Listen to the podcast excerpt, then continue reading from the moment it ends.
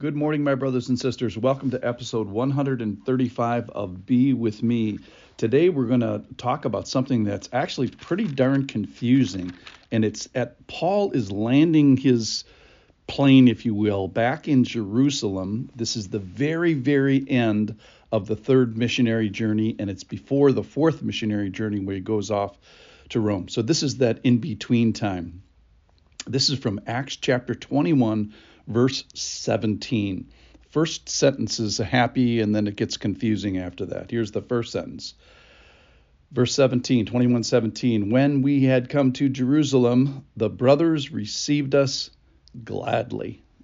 All right, so far so good. Verse 18. On the following day, Paul went in with us to James. That guy's the brother of Jesus, and he's an apostle and a pillar of the church and then this other class of people that's mentioned now, and all the elders were present. And after greeting them, he related, Paul related, one by one, the things that God had done among the Gentiles through his ministry. And when they heard it, they glorified God. And they said to him, You see, brother, how many thousands there are among the Jews of those who have believed. So we're talking about the mixture, if you will, of Jewish believers and uh, Gentile believers. And we're talking about the complexity of joining those two people groups, which have been separated spiritually forever, uh, joining them into the new body of Christ. So then the elders tell us just a little bit about the Jewish half of that group. And they say, verse 20, they are all zealous for the law, which is not a bad thing, but you, of course you want to be zealous for the Lord of the law more so. Verse 21 And they have been told about you that you teach all the Jews who are among the Gentiles to forsake Moses, telling them not to circumcise their children or walk according to our customs. So they're describing, the Jewish elders are describing a partially true, but also a misperception of Paul's position on Old Testament rites and rituals. Remember, he's the one that had Timothy circumcised in chapter 16 as they were going to enter uh, Jewish areas. So then they come up with a solution. What then is to be done? They will certainly hear that you have come. Do therefore what we tell you. This is the elders telling Paul. We have four men who are under a vow.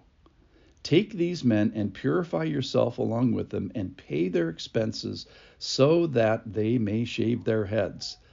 That wraps up the vow. I'll talk about that in a second. Thus, all will know that there is nothing in what they have been told about you, but that you yourself also live in observance of the law which I think Paul does not do, at least by what they def- define this as. So the vow they're talking about comes from Numbers chapter 6.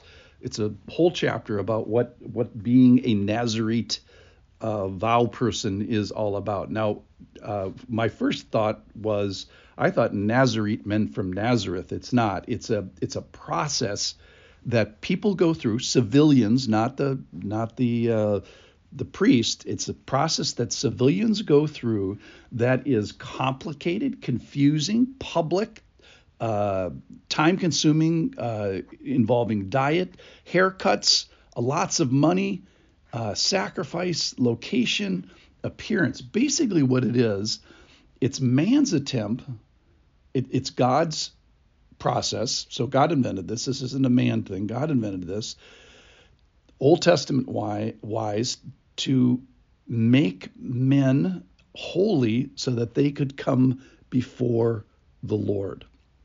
So it separates people unto the Lord. And it involved at the end of it, after a good bit of time, 30 days often, uh, gifts which included a lamb and a ewe lamb and a ram and bread loaves and bread wafers, and then finally actually like a sacrifice of your own hair. So the idea is there's a burnt offering, there's a sin offering because people are sinful. There's peace with God, which is necessary.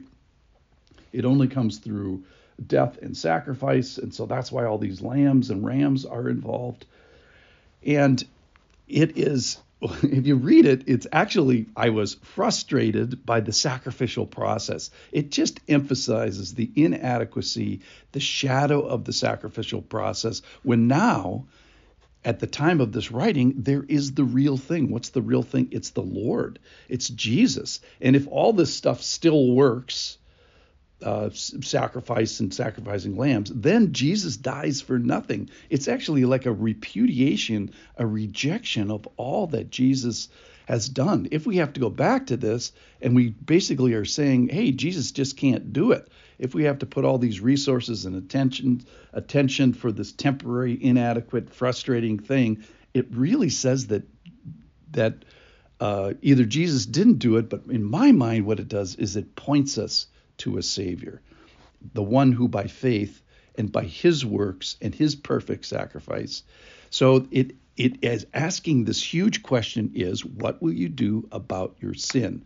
Are we going to get back on the hamster wheel of continual inadequate temporary sacrifices or are we going to get on the the freight train of Jesus where our sins are crushed? Now the answer here is like, why would my big question is, why would Paul allow this? Either Paul was theologically has made a wrong decision and was wrong to join these people and pay their considerable expenses to kind of finish this vow up, or he was uh, recommending a doctrine that was going to go on forever. And we don't follow it today, so I don't think that's even a, a possibility. None of us are taking Nazarite vows today. Or this was a one time alignment, sort of a situational thing where he is allowing himself to be associated with the Jewish group to sort of make a harmonious uh, juncture of the Jewish believers and the Gentile believers, kind of like he did with Tim, Timothy's uh, circumcision. I do not think that Paul ended up living in observance of the law, quote unquote, uh, because Paul is under a new law. And the point is, is what what law are we going to be zealous for? Are we going to be zealous for the Old Testament law? Or are we going to be zealous for the Lord of the Old Testament law? And I think what is our relationship as New Testament believers with the Old Testament law? I think that is what Paul is addressing by allowing himself an association. I'll see you tomorrow.